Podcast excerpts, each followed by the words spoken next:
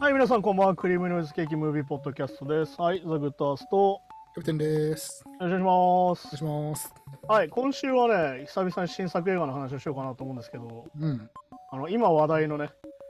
ゴジラマイナス1.0を見てきたんで、ああ、はいはい。マイナスそのワン。話をうん。うん、しようかなと思うんですけど、うん。キャプテン、ゴジラどうですかこちら、いや、まあ、そのちっちゃい頃 よ、よく見てました、こちらシリーズはね。で、はいはい。まあ、で、シン・ゴジラまではうんうん一応見たんですけど、だなかるらほどこの、このゴジラはそのまま見に行こうと思ってたんで、ちょうど。あ、じゃあ、それに、じゃあ、即して話しますね。うん。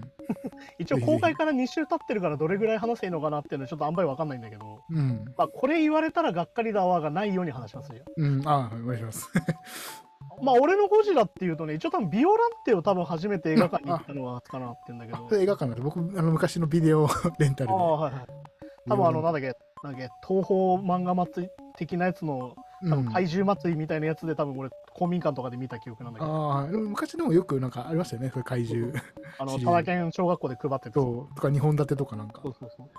そう、多分それで見たんだけど、うん。まあ、あの、うちのね、あの、父親がちょっと特殊な人なんで、うん。あの自衛隊霊産映画だっつって、霊産映画だっつって、あの、うんゴジラなんか見んじゃないっつってみ、見せないみたいなのあったけど、 特殊理由す特殊すぎるな いや普通なんかねそれ教育に良くないとか でその時間勉強しようとかはありそうだけど 自衛隊を来賛してるからよく、まあで出てくるけどね確まかあ、実際ね、あの強力にね、あの陸上自衛隊に乗ってるからね、に うんそうそうまあまあででイデオロギーとしてのゴジラ映画みたいな話。うん まあここちらがイコール書くみたいな感じだから最初の頃はそういう役割だったのうに、ん平成ゴジラになってからなんかな、なんか人間の味方みたいになったじゃんみたいな。うんまあそうですねそうです日ね本人の味方みたいになったじゃん。それは良くないっつって。あれは兵器なんだっつって。本当一番最初のゴジラに出てくる登場人物みたいなまあ時代としてね、そういう感じ。うんまあまさかまさかまあ、ゴジラマイナスワンなんだけど、まあ、監督はね、うん山崎隆で、うん俺、山崎隆の映画をね、映画館で見たのが正直いつぶりだろうなって感じなんだけど、僕あんまりよくわかんないですうん他に何撮ってる人だっけこの人ってえっとね、まあ、一番有名なスパスタンドバイミードラえもんとか、うんオールウイェイズ三丁目の駅、オールウェイですねおーあと永遠のゼロとか、ああはいはいはいあとまあ、寄生獣もやってたな、寄生獣の実写とかね、あへーあともう本当腹立ったドラゴンクエスト You Are Story とかね、うんああ、見てないけど、なんかまあ、あとまあ、バトルシップヤマトとかもやってたな、そういや、あえーあの、キムタクのやつ。ああ、はいはいはい。あとまあ、一番最初、ジュブナイルって映画があって、うんあとあの、リターナーっていうのがあるんだけど、俺この2本は映画館で見たかな。うんでオールウェイズ1作目も映画館でギリ見たかなって感じ僕だねもオールウェイズは映画から見た記憶あります。だからそれ以来だからね、実質15年ぶりぐらいに多分映画館で見たんだけど、うん。まあこの人ね、まあ、これはだからね、 まあしゅ難しいよ。なんかね、映像屋さんが監督になった人の特徴なんだけど、うん。はっきり言って人間ドラマ苦手なんだよね。うん。うん、あの演技の演出が多分できないんだと思うんだけど、おーははは正直ね、今回もね、まあだからこれゴジラ映画だからみんな言うと思うんだけど、うん。ゴジラは良かったけど人間がねみたいな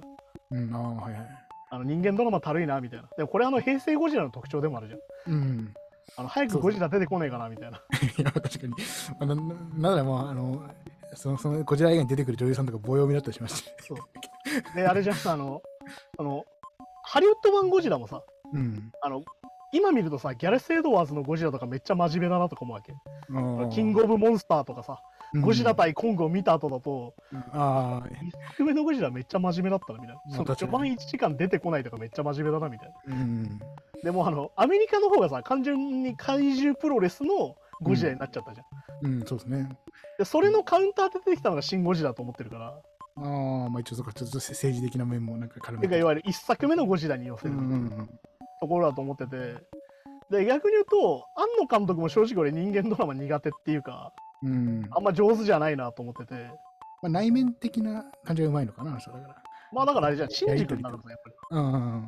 だからいわゆるそのセリフだったりとか、うん。会話の演出みたいなのはめちゃくちゃアニメチックなわけよ。ああ。まあだからさ、毎回あの、美里さんみたいな人出てくるみたいなさ、ら、うん、毎回アスタみたいにその英語ペラペラに連れてきてみたいな話じゃ ん。うん。あの、シン・ゴジラもさ。まあそうですね。なんだけど、だから山崎隆も結構その毛があって、その人間のセリフ苦手みたいな、うんほうほうドラマは本当この人苦手なんだろうなみたいなのがあるわけよ。うんうんうんで、まあ、なんだ、せっかくシン・ゴジラとの、なんだろう、対比じゃないけど、うん比べた時に思ったのが、うん今回その、マイナスワンっていうのは、1945年が舞台で、いわゆる戦後すぐなわけ。いわうんゆる政府とかのガタガタの状態、いわゆる GHQ が入ってきてその場でって話なんだけど、うんで、いわゆる、今回ね、民間が頑張る話になってるのね。うんいわゆる政府が何もしてくれないから、民間が頑張ろうみたいんで、ゴジラと対決するみたいな話なのね。とか普通の舞台設定あの本来のゴジラ1より前なの。あだからマイナスなんだろまあだから、あーよりマイナスになるみたいな話なんだけど。あ一応そうしてんので、シン・ゴジラはさ、官僚主義だったっけ、逆に言うと。うんうん民間人ほぼ出てこないみたいな。まあそうですねで、官僚の中でエリート主義でやって、なんとか止めるみたいな話だったじうん命令系とか遅かったりとかそういうのもなってうんゃんで、逆に言うと、シン・ゴジラって会議映画でさ、うんあの日本の一番長い日みたいなの多分、てかまあ、それをまあまあやってるんだけど、いわうんゆるその、人間ドラマ的なのほぼないわけよ。うんで、俺、シン・ゴジラは俺、あれ、反則技だと思ってて、うん人間ドラマあえて全部切って作ってるから、うんああ成立してたと思うのね。うんで、多分それに対抗しての今回だから、はっきり言って。うんただ人間ドラマをちゃんとしようみたいになってるのね。うんで一応今回神木君の主人公の役がうんいわゆる特攻隊うんだったんだけど死ねずに戻ってきたはいうん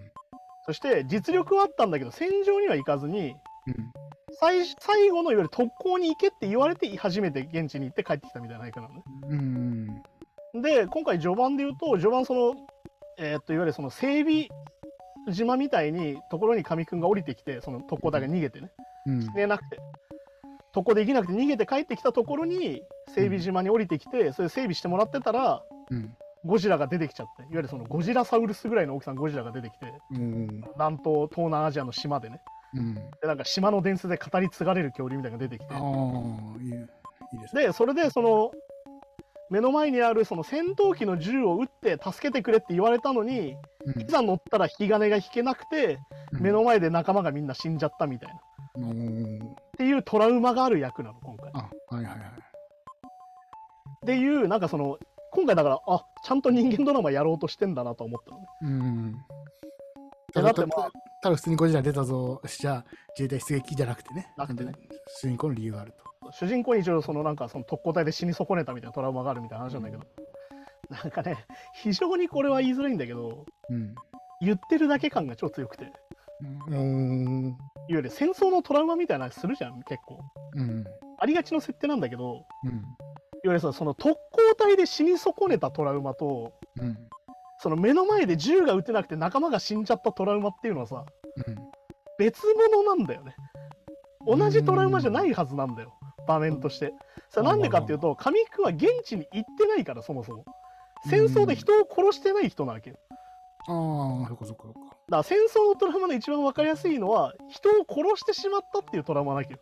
うん PTSD とかね、そういう、そういうって言いますよねい。わゆるまあ乱暴とかそうなわけじゃんうん。完全に心が終わって帰ってくるみたいな人を殺すことによってみたいなうん。だけど人は殺してないわけうん。で目の前でも撃てなかったわけうでなおかつ生き残ってるんだよだから生き残って生き残ってなのねん。ああ、はいはい。だから実は神木君の判断って間違ってはないの実はうん。だけどその死にたい死にたいみたいなキャラで描かれてるのねうん、まあ死ねなかったんだ俺はっていう。なやるんだけどなんかそれトラウマがダブルになっちゃっててあんまりかかってないんだけどみたいなうん。ところだったりとかあとまあ浜辺美波が出てきてうん。なんかその浜辺美波がそのなんかドヤ街みたいなねまあいわゆるその戦後の瓦礫の中でうんその拾った子供を育ててるんだけどうん。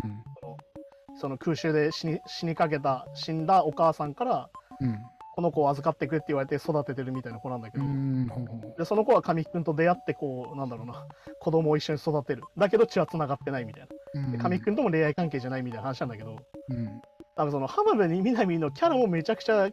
なんだろう形式的というかうんめちゃくちゃジェンダーロールに沿ったはっきり言ってこううんステレオタイプな感じでなんか特にキャラの変化もないし成長もしないしみたいなあでなんかこう話が進んでいくうちにねうんこうある事件があったりするんだけどーうんなんか基本的にそこに沿って動くみたいな。まあ、結構典型的なヒロインみたいな感みじたいな感じでなんだけど多分これって多分山崎隆監督自身がうんあ先にこうさゴジラの動きとかうん何がしたいがあってうんそれに合わせて多分プロットに合わせてや役のセリフを書いちゃってるのよもう、ほほほ。だから逆になんか非常に一本道思考みたいな。いわうん、なるほどね。ゆる葛藤があんまないのね。設定ガチガチに組んだ後に、そこで人合間わドラせマてセリフ書いてるから、あーなんかるほどブレが一切ないの。まあそう言いますよね、みたいな。うんまあそれはそうだよね、みたいな。で、なんか神くんの演技自体はね、なんかその心が壊れてるみたいなうん設定としてはありかもしれないんだけど、うんそれでもやっぱりなんか違和感なわけ。その戦場の PTSD がってなるんだけど、いや、それだったらさ、みたいな。うんそれだったらここでもっとこうなんなきゃおかしくないみたいなとこだったりとか、うんだからまあふ、普段感情ないけど戦争の話になった時だけ感情的になっちゃうとかねっていうのもうんなんかそうあるんいやでもそれもあるんだけどね、非常に形式的なんですよああそうなんだだからさっき言ったなんかあるあるを出してるだけみたいなあーこういうあ PTSD のキャラってこういう感じだよねみたいなうっんうんうんていう感じなのねなるほどで最終的な話もそこもそうだしうでなんかねさっき言った民間が頑張る話だからんうんなんかそのなんつうのかな政治思想ちょび入りみたいなちょっと入ってますよみたいな、いや結局国っていうのは何もしてくれないからなみたいなうんところだったりとかいやほんと特攻とか最悪だよみたいなのが出てくるわけよあはいはいってなってるんだけどじゃあなってるんならそう描かなきゃよじゃダメじゃないみたいなうんなんかどんどんどんどんあれだなこれネタバレに俺が近づいていってるななんだけど要は結局うん そのゴジラを倒すって話になってうんその海軍の人たちが集まってくるみたいな自主的にはいはいでまあそこになんで GHQ 絡んでこねえんだよとか思うんだけどいろいろねいやなんかいろいろあるんだけどその言い訳としてはこういうのがあったから今 GHQ 動けないんだけどあるんだけどうんそんなわけなくねみたいに思うんだ けどねあそのあれいろいろあるんだけどそれなんかそういう重箱の包みじゃなくてうんでなんかそのその中で言うのよそのなんかさそこでさ結局俺海軍の上官みたいなのが出てきちゃうの、いうんやそういうのがなんか作戦を仕切るみたいになっちゃうけどほうほうほあれ結局システム変わってなくないみたいなうもうなんかね確かに確結かに局軍の偉い人が仕切るのみたいなだか民間というよりは確かにそれはねら民間の中でも結局権威主義じゃんみたいになるうんうんでなんかその人が帰りたいやつは帰っていいぞみたいになるわけうんあなたたちの選択だからみたいなだからそこはなんか自由ですよみたいなうんああだからまあ強制的にじゃないんだ強制じゃないよっていうのをこうアピールするわけようん今までの日本軍とは違うんだみたいなことをアピールなんだろうけどうんだけど帰るじゃんそういう人たちがうんじゃあか残った俺たちで頑張ろうぜみたいになっちゃうわけうんいや、それは別にさ、つって。 帰ったやつが後ろめたくなるだけでさ、みたいな。うんまあそうですね君たち結局全体主義じゃん、みたいな。まあ、今し、まあ、そのその死ねなかった神木君とこう、特にそのそこは、なんか対比になってるわけでもないんですね。そう、だからね、なんかその特攻美化するなみたいな話にもちゃんとなってるはずなんだけど、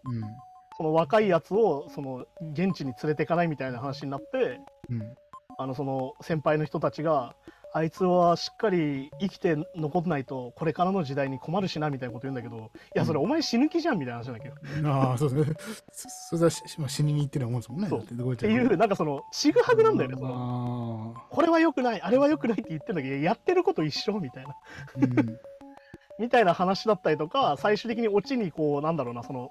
特攻の否定的な話が入ってくるんだけどうん。いやそれだったらもうちょい違う描き方ないみたいな話になるわけよだから、それだったら、こう、ゴジラから逃げて、いわゆる敵に背を向けてでも、おおい生き残って未来につなげるんだみたいなメッセージがあればまだね、いやだからそこで最終的にその神木は死に場所を探してるみたいになるわけねうん、死に損ねてるかああらだからゴジラに向かっていくんだみたいになるんだけどいやだからそもそもそのメンタリティーだったら特攻と一緒じゃねってなるしうんうんですねそれを否定する話になってるんだけどうんそれを否定するならもうちょい違うやり方ないのみたいな特にまだああなるほどっていうなんかそのなんつうのかなその言ってることはわかるんだけどうんうまくいってないんだよね多分ねははははその人間ドラマとして消化できてなくてキーワードがうん戦争は良くない核は良くないうんその全体主義良くないみたいに言ってるんだけどうん。あの処理しきれてないっていうかそうか、まあ、テーマだけちゃんとある感じっていうか。そう言ってるだけになっちゃってるのねうんなるほど。なるほどだからやっぱうまくいってないなって感じだしでなおかつあれなのよだからさっき言ったみたいなうん。その戦後民主主義みたいな話だけどうん。で結局その民間人たちのノリがさうん。前回はダメだったとうん。ね、その食料不足で飢え死にが多くてとかそういうセリフってあるんだよあはいはい。日本はダメだったとうん。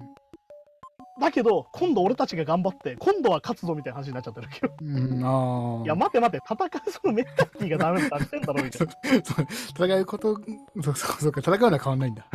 だから戦っちゃうんだ結局みたいになっちゃうあーでもさやっぱゴジラと戦わなきゃいけないからうん。だから逆に言うとやっぱプロットがうまくいってんだことはねそういうことはねそうか、まあ、そうか、さっき俺僕も逃げればいいって言ったけど、ゴジラから逃げれるわけないですもんね。そうでゴジラと戦わなきゃいけないじゃん主人公たちはってのは例外にならないですもんね、確かに、そうね。ってことはさその特攻の否定とか実はうまくこといかないけどじゃあってことになる相性が悪いのか。そもそも相性が悪いことになっちゃ うで山崎監督特有のなんかジオラマ感みたいな、うんいわゆるそのプラモ戦闘機感みたいなうん。いわゆる多分俺 俺山崎監督が本当にやりてえのは多分日本海軍対ゴジラみたいにやりたかったと思うね多分ねああ。日本空日本軍対ゴジラみたいなことやりたかったと思ううんで。それやると完全にさ日本軍零三第三になっちゃうからそれこそねそうか、まあ、時 代まあ、特に今、戦争なんかねそ、う時代に合わ合わなすぎるからってことかっ。ていうので多分入れたんだろうけどなんかそれそこもうまくいってなくてだからあ多あ分。監督は多分こっちがやりたいんだろうなみたいなだから戦闘シーンすごいんだよだからゴジラのうん。だか戦ってるシーンはもう大体みんな褒めてるよら、本当はだからあの、大砲とか兵器とかガンガン出してくる、僕がやり 力入れたかった。やりたかったんだろうなってなるけどああ、なるほどね。でもそれは永遠のゼロとかでもそうでうん。永遠のゼロもなんかその空軍進路がすげえんだよそのそのうん主人公がめちゃくちゃもテクニックのあるパイロットで出て下りはめっちゃそうんの映像すごいんだけど、はいはい。あのドラマ何なんだみたいな話でまああれはもうそもそも原作の問題もあるんだけどっうん。ああ、そういう映画。ていう風になっててやっぱりこれ毎回そうじゃんって思うわけだから俺ね、山崎隆の映画ね、俺意外に俺ワウワウでやると見ちゃうんだよね、やっぱね。うん、もで、やっぱ今回もダメだったな、みたいな。 う映像はかっこいいんですよ、でもね。映像はすごい。映像は頑張ってるよ。へーだからゴジラに関しても、なんかまあ、いろいろあるけど、でも今回なんかその、シン・ゴジラのゴジラと、今回のゴジラっていうので、ちゃんとこう、作ったなっていう。対比して作ったなみたいなところある。でもなんかデザイン、あの平成ゴジラみたいなのかっこいいですよね。ああ、そうそう、だからね、しかも今回ね、その熱熱線を吐く時のね、下りがね、一回こう背びれにグワーンってこう、ん、仕草があって。ドーンみたいなのはすげえ上手なんだよ。うん。でね、俺のね、不満はね、その国会議事堂の前から戦車がこうわーって攻めてきて、まあ、銀座に来るんだけどさ、ゴジうラが、ん。うん。で、そこに向かってバーンと吐くのよ。うん。で、熱戦でグワーンってなって、まあ、キノコ雲とか出るんだけど、あはいはい。やっぱね、分かりやすく国会議事堂をこんなパンみじんにしてほしかったんだ よね。明らかに国会議事堂の方打ってるんだけど、国会議事堂がコッパみじんになってるようには見えないんでね、やっぱね。うん、あーっていうところだったりとか、っそこまで完全に振り切れたじゃないですよ。ていう、なんかその、なんだろうな、その、まあ、言い方悪いけどさ、いわゆるノンポリの人の限界みたいな。うん。うん、ああ。いや政治的な要素をあんまり入れるとねみたいな言ってる人の描写の限界かなっていううん。いやこれはこういうことでしょって言い切れない感じっていうか、うん。まあ、どっちもどっちだよねの限界みたいなっああ。ていうなんかね非常にこうモヤモヤするんだよねその反戦反核だって言ってんだけどいや言ってるだけじゃんみたいな行動と伴ってないけどみたいなああ。そしてねあの佐々木蔵之介が出てんだけどさうん。もう辺り前田のクラッカーみたいな口調なわけうん。そんなこと言うやついんのみたいな、おーまあ、有名なフレーズがあのなんだこのセリフってセリフがあるから俺は言わないけど今回ねうん。なんだこれってなんのねうん、ほうほうほでもこれがありになってるってことはさ、う。ま、ま、ま、ちなみに、佐々木君はどういう役なんですかえっ、とね、その、主人公たちの上司みたいな、ああ。まあ、その軍の中の人っていうよりは、その、えっ、とね、嫌いを除去する仕事をするんだよ、神木君がね、うん。その帰ってきて。で、それはもう、あの、命を捨ててるから危なくてもいいんだって描写らしいんだけど、うん。でも、あの、基準をこう、打って上手だっていうくだりが出てくるんだよね、神木君が。でも、飛行機に乗りながらだよねっていう、あなたの銃の技術は。うん。別に船に乗って固定された銃を撃つ技術とは関係なくねみたいな思うんだけど、まあそれままた違いますかね、確なかんに。かなんかそのその技術関係ないんじゃないかなと思ってするんだけ ど、まあそれも置いといて、うんでそれのこうなんだろう先輩として出てくるんだけど、佐々木蔵之介、でさっき言ったその佐々木蔵之介と、うんあの吉岡、せせえー、とドクターコトーの人あが、その科学者としているんだけど、なんかそこの下りでね、そのさっき言ったそのあい若いやつは生き残ってもらわねえとなみたいなぶ描写が出てきちゃって、いやだからお前死ぬ気じゃんってああ、そっかそっか、そういうことね。みたいになっちゃうわけど。 だからそのヒロイックな部分、その戦争もの的なものの、うん。そうするとさ、やっぱ特攻の否定にならないんだよね、うん、まあね。っていうなんかその相性悪いものそのまま入ってる感じっていうかそっかそこはうまく処理できたらめっちゃ良かったんでしょうけど。そうできてない感じなんだだかなるほど、そうなんだ。らやっぱねそこがねなんかやっぱうまくいってないなって感じでそのゴジラの描写のうん。まああるんでまあなんだろうな銀座のロケとかでもさなんかすげえ絵が狭いなとか思ったりするんだけどうん。それでもやっぱゴジラはちゃんと強いし怖いみたいになってんだけどねうん。だからなんか感情が描けてないっていうかね、人間の。うんその神木は虚無なんだよね。うんでその中でやっぱ怒りみたいなのがちゃんと描けてないから、うんその虚無性だけすげえでかいみたいな。の本当にこいつに任せて大丈夫なのみ たいな。なっちゃうみたいな。だからやっぱりその、のんぽりの限界っていうのはそういうことなのかなっていう。その戦争に対する怒りみたいなのが足りないんだよね。うんよし、みんなで頑張るぞみたいな。いや、待て待て、死ぬんだぞ、お前らって。いやでも全然そのし死にたくない人は全然参加しなくて大丈夫ですよっていうで言った後に、じゃあ残った俺たちで頑張ろうって言っなちゃるうほからど。えなんかそう確それかさ、帰ったやつを完全にバカにしてるよね、みたいな。っにうんまあ確かにねていう、なんかその、ちぐはぐなんだよね、言ってることとやってることがさ。俺ら全員で生き残るんだじゃないないんだっていう、なんかね、その、だけど神君の設定はさ、自分は生きてちゃいけない人間だみたいな話だけど、うんやっぱ相性悪くないっていう。まあね確かに良さそうだねその、生きていない、いちゃいけないって思ってる主人公と、生きていたいみんなみたいな対比なんだけど、最終的にみんな死ぬ気だよな、みたいになっちゃう。いわうんゆる圧倒的ゴジラの前でみたいな。うんいやー、ほんとね、なんかね、俺はだからずーっとその、なんかその演技のテンション感もうわーってなってたし、うんなんかそのゴジラが早く出てこないかなと思って見てるっていうのは逆に言うとあの平成ゴジラと変わんねえなみたいな。 いや早くゴジラ出てもやっちゃってみたいな。しかもまだね平成ゴジラはゴジラ対なんとかが結構メインじゃないですかそうそう違そうう怪獣が出てくるとかあるけどモスラとかねそういうそういうのないわけですもんねいやーだからね、本だか当らに、ね、人間とた人間と戦うしかないわけですもんねそそこも確かになう。でまあ一応なんかその水爆実験でどんどん巨大化したみたいな描写もあるんだけど、うん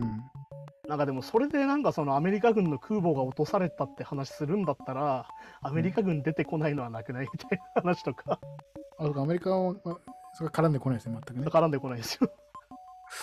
まあそうか。そこだけリアリティ的に、リアリティ的にはちょっとあるのか。だからその、いいんだよ、ゴジラ映画だからお約束なんでって言うたらそうなんだけど、ういん。や、それにしたって人間ドラマのテンションよみたいなことなんだよね。ははは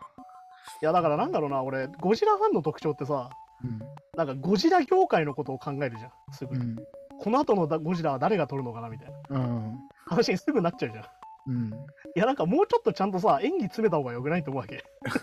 技どうなってんのみたいなはははゴジラかっこよかったからよかったよねになれないぐらい今回演技すごいのねあそう そうそうなんですか。外国の俳優さん的にはでも結構メジャーなね。そう俳優さんたちね頑張ってんだけどねやっぱ演出がちゃんとできてないんだろうなっていうテンションなんだよねなんかねああ、そうなんだ。やっ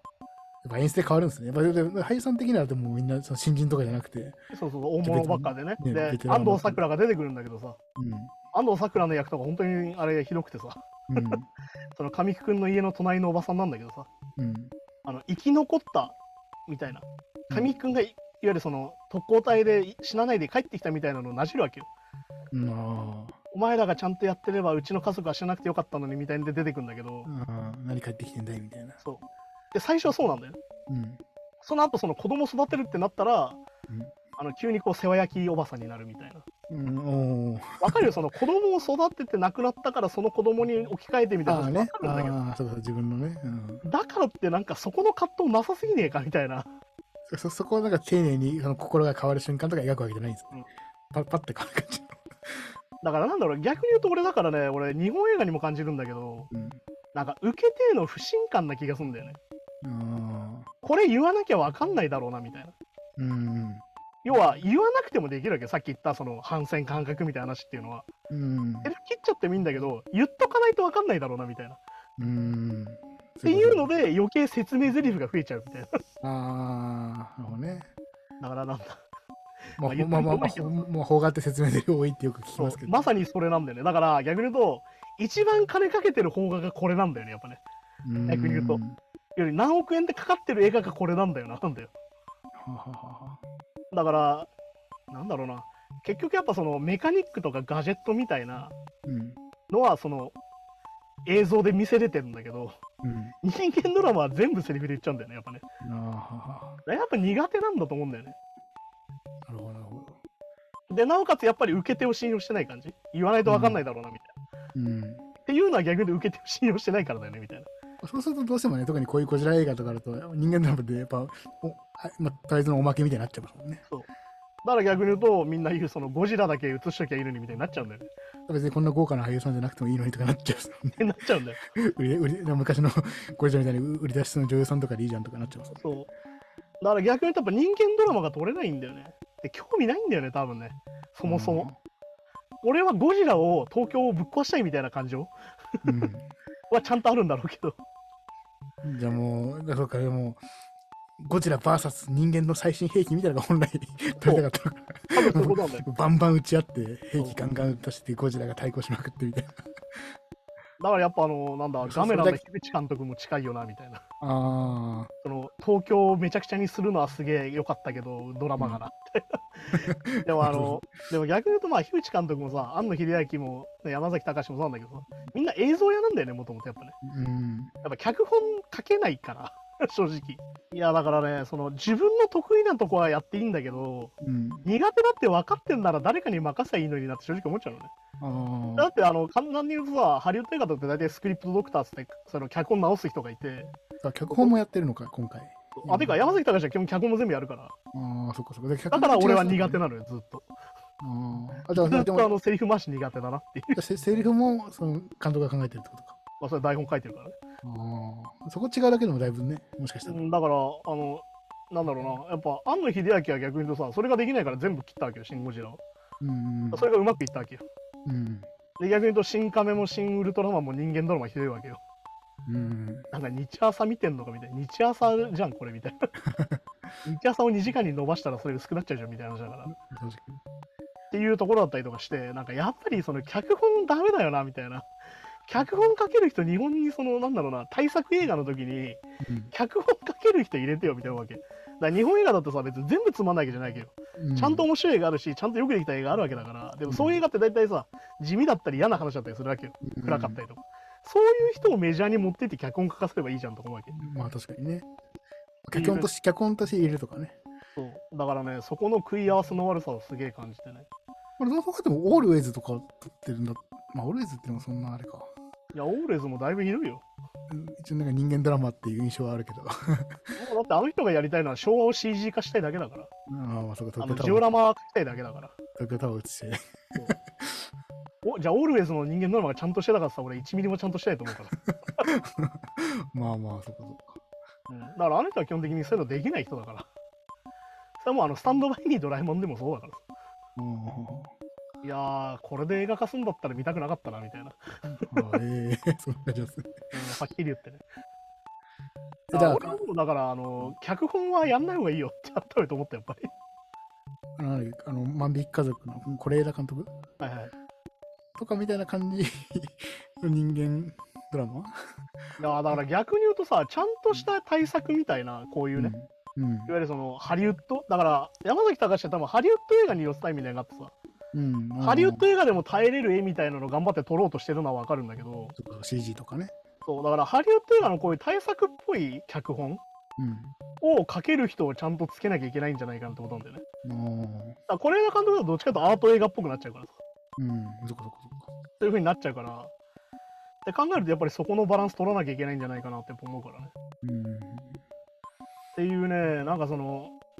一番金かかった一番でかいバジェットの映画の人間ドラマがこれかよってやっぱなるからまあ、え やっぱね、ちょっとしんどいですね。えなるほど。俺はちょっとしんどかった。ただ、うんゴジラ見に行くには結構おすすめですかゴジラを見に行くんならあり。ね。だけど、俺はゴジラ以上に、だからなんだろうな。えーっとですね、ゴジラが70点。うん、人間ドラママイナス100点で、結果マイナスですみたいなう。ん。まあ そこ、そこもマイナスなんだ。結果マイナ スです。あの、評ま価ゴジラマイナス30ですみたいな。感じになっちゃってる。 そこはうまいことやらしいんですけそうだから逆に言うと、ゴジラをもっと出して、もっとバンバンやってくれたら100点でしたから、ど。うんあの、ゴジラマイナス0だったんだけど、ああ。今回に関してはやっぱマイナス30かなっていう。そうか、そうか。なるほどね。っていう感じなんでね、まあ、ぜひ見に行ってほしいですよ。うん。あちゃんとヒットするのは大事なんで、本当に。うん。まあでも、まあ、まあ今回のも一応見に行きますけど、うんなんか僕的にはなんかその、平成ゴジラみたいな、もうそれこそ人間ゼロドラマとかどうでもいいから、ああ、はい。あああいう平成のモスラとか、うあんあいう、あああいうのがいっぱいね、あのデストロイとか、あああいうのいっぱい出てくる 映画に、ああいうなんかに日本で撮ってないじゃないですか。海外版ではなんか、キングギドそうラだとねか。だから、そありまの、キンすけグオどブモンスターズとかそうだよね。ああるけど、それなんか日本版でまたリメイクしてほしいなって思ってるんですけどね。いやだから多分ねそこはできないのが今ミソなんだよねそっか、まあ、やっぱその制作費がさ100倍ぐらい違うからそっかまあまあつかゴジラの CG だけは大変なのに。だからよく言われるのがさ体そ重も重いっのて今回のそのえ海外の表でさなるうん。これだけ少ない制作費でこれだけのゴジラを描けてるのはすごいみたいになるのねあ、そうなんだ。へえでも、さこれ逆に言うとさ今日本の一番ダメな経済活動になるの分かるほうほう要、は20億円かけなくても2億円でできてるじゃんっつってじゃあ2億円でまた面白いの作ってよみたいな、ああ、よ予算がねそう、その、 そこで決まっちゃうっていうかそう。あじゃあ2億円でもできんじゃんっつってあーあー、なるほど、なるほど。ってなると思うんだよ多分これから多分下手するとでもそうですね、むやっぱ戦略的にじゃあ2億円で10本やった方が映画映画業界的にいいわけですもんね。いわゆる回っちゃうじゃんってことだ、まあそうそうそうそう。でもそれだとアニメと同じなんだようん、だからもう要は、アうニん、メーターがもう極貧みたいな話になっちゃう、はいはいはい。で、で、ですごいいい人が育たないっていうかね。で映画スタッフも今極貧なわけじゃんみんなうん。やっぱ労働組合だようんまあそうですね、確かに。だから、アメリカの俳優とかストライキを起こしたのはあれは正しいよな。だから労働組合のさアメリカのあのあのサグのストライキは分かりやすくてあれはめちゃくちゃ金取ってる俳優さんが起こしたんじゃないんだよねうんいわゆる末端の人たちが自分たちの AI データとかうん。声のデータを取られてうん。エキストラで呼ばれないのに自分が出てる状況にされちゃってたのよまあはいはい、そういうことでこの間の給料出ないよみたいなっうん。てことはエキストラの人たち全員いらなくなるじゃんってことなのねうん。でそれに対して怒ってそれはやめてくれっつってストライキしてるうん。それが売れてる俳優たちも一緒にやってくれてるわけうん。だから売れてる俳優からしたら関係ないわけよ逆に言うと俺別に儲かってるしみたいなまあ確かにねで。俺はエキストラに使えることないわけじゃんみたいうん。ななんだけど売れてる俳優の人も一緒にストライキしてくれてるわけああ、それは素晴らしいですね、確かだから正しいストライキなわけでいに。うん。や日本もそうしなきゃダメだと思うんだよねうん、確やっかぱに。みんな労働組合ちゃんと作って最悪こう生きれるさ給料形態にしなきゃいけないと思ってるから、うんその音楽もそうだよなんでもね芸術系さもう死に死んでんじゃんほとんど確かに確かなに。んならもう8割今日死んでると思ってるから俺うん、えこの人たちまだバイトしてんのみたいになってるじゃんうん、いや、でもそんな感じですよね、でもね。ってなっちゃってるからって考えるとねだからそのゴジラが今回うまくいったみたいなうん。になっちゃうのはちょっと怖いなみたいなこの予算でもこれぐらいできるじゃんってなっちゃうの怖いなみたいなそれこそ C- CG クリエイターとかが伝送たくなっちゃってますよね。だからねそこはねなんかなんか手放しで褒めづらいんだよそこすらああ、なるほど、なるほど。っていうねなんか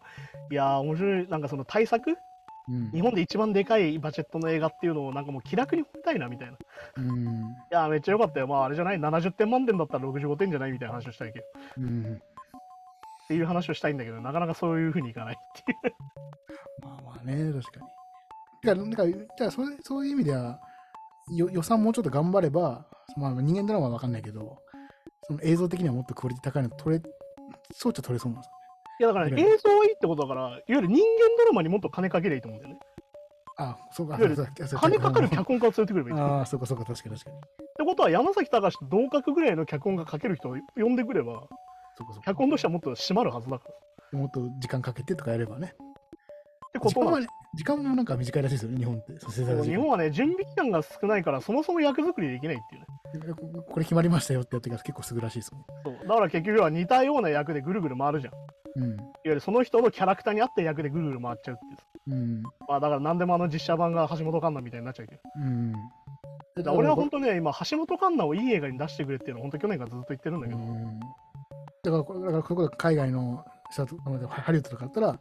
本当の PTSD の人と会って話して、そうこうこういう表情するとか、こういう時にこうなっちゃうんだよとかって話聞聞くとかあるっていうじゃないですか、そう いう。よくあるね。だからあのね、あのジョーカーのジャレット・レトがね、本気で死刑囚にインタビューしに行ってちょっと頭おかしかったけど、とか、とか、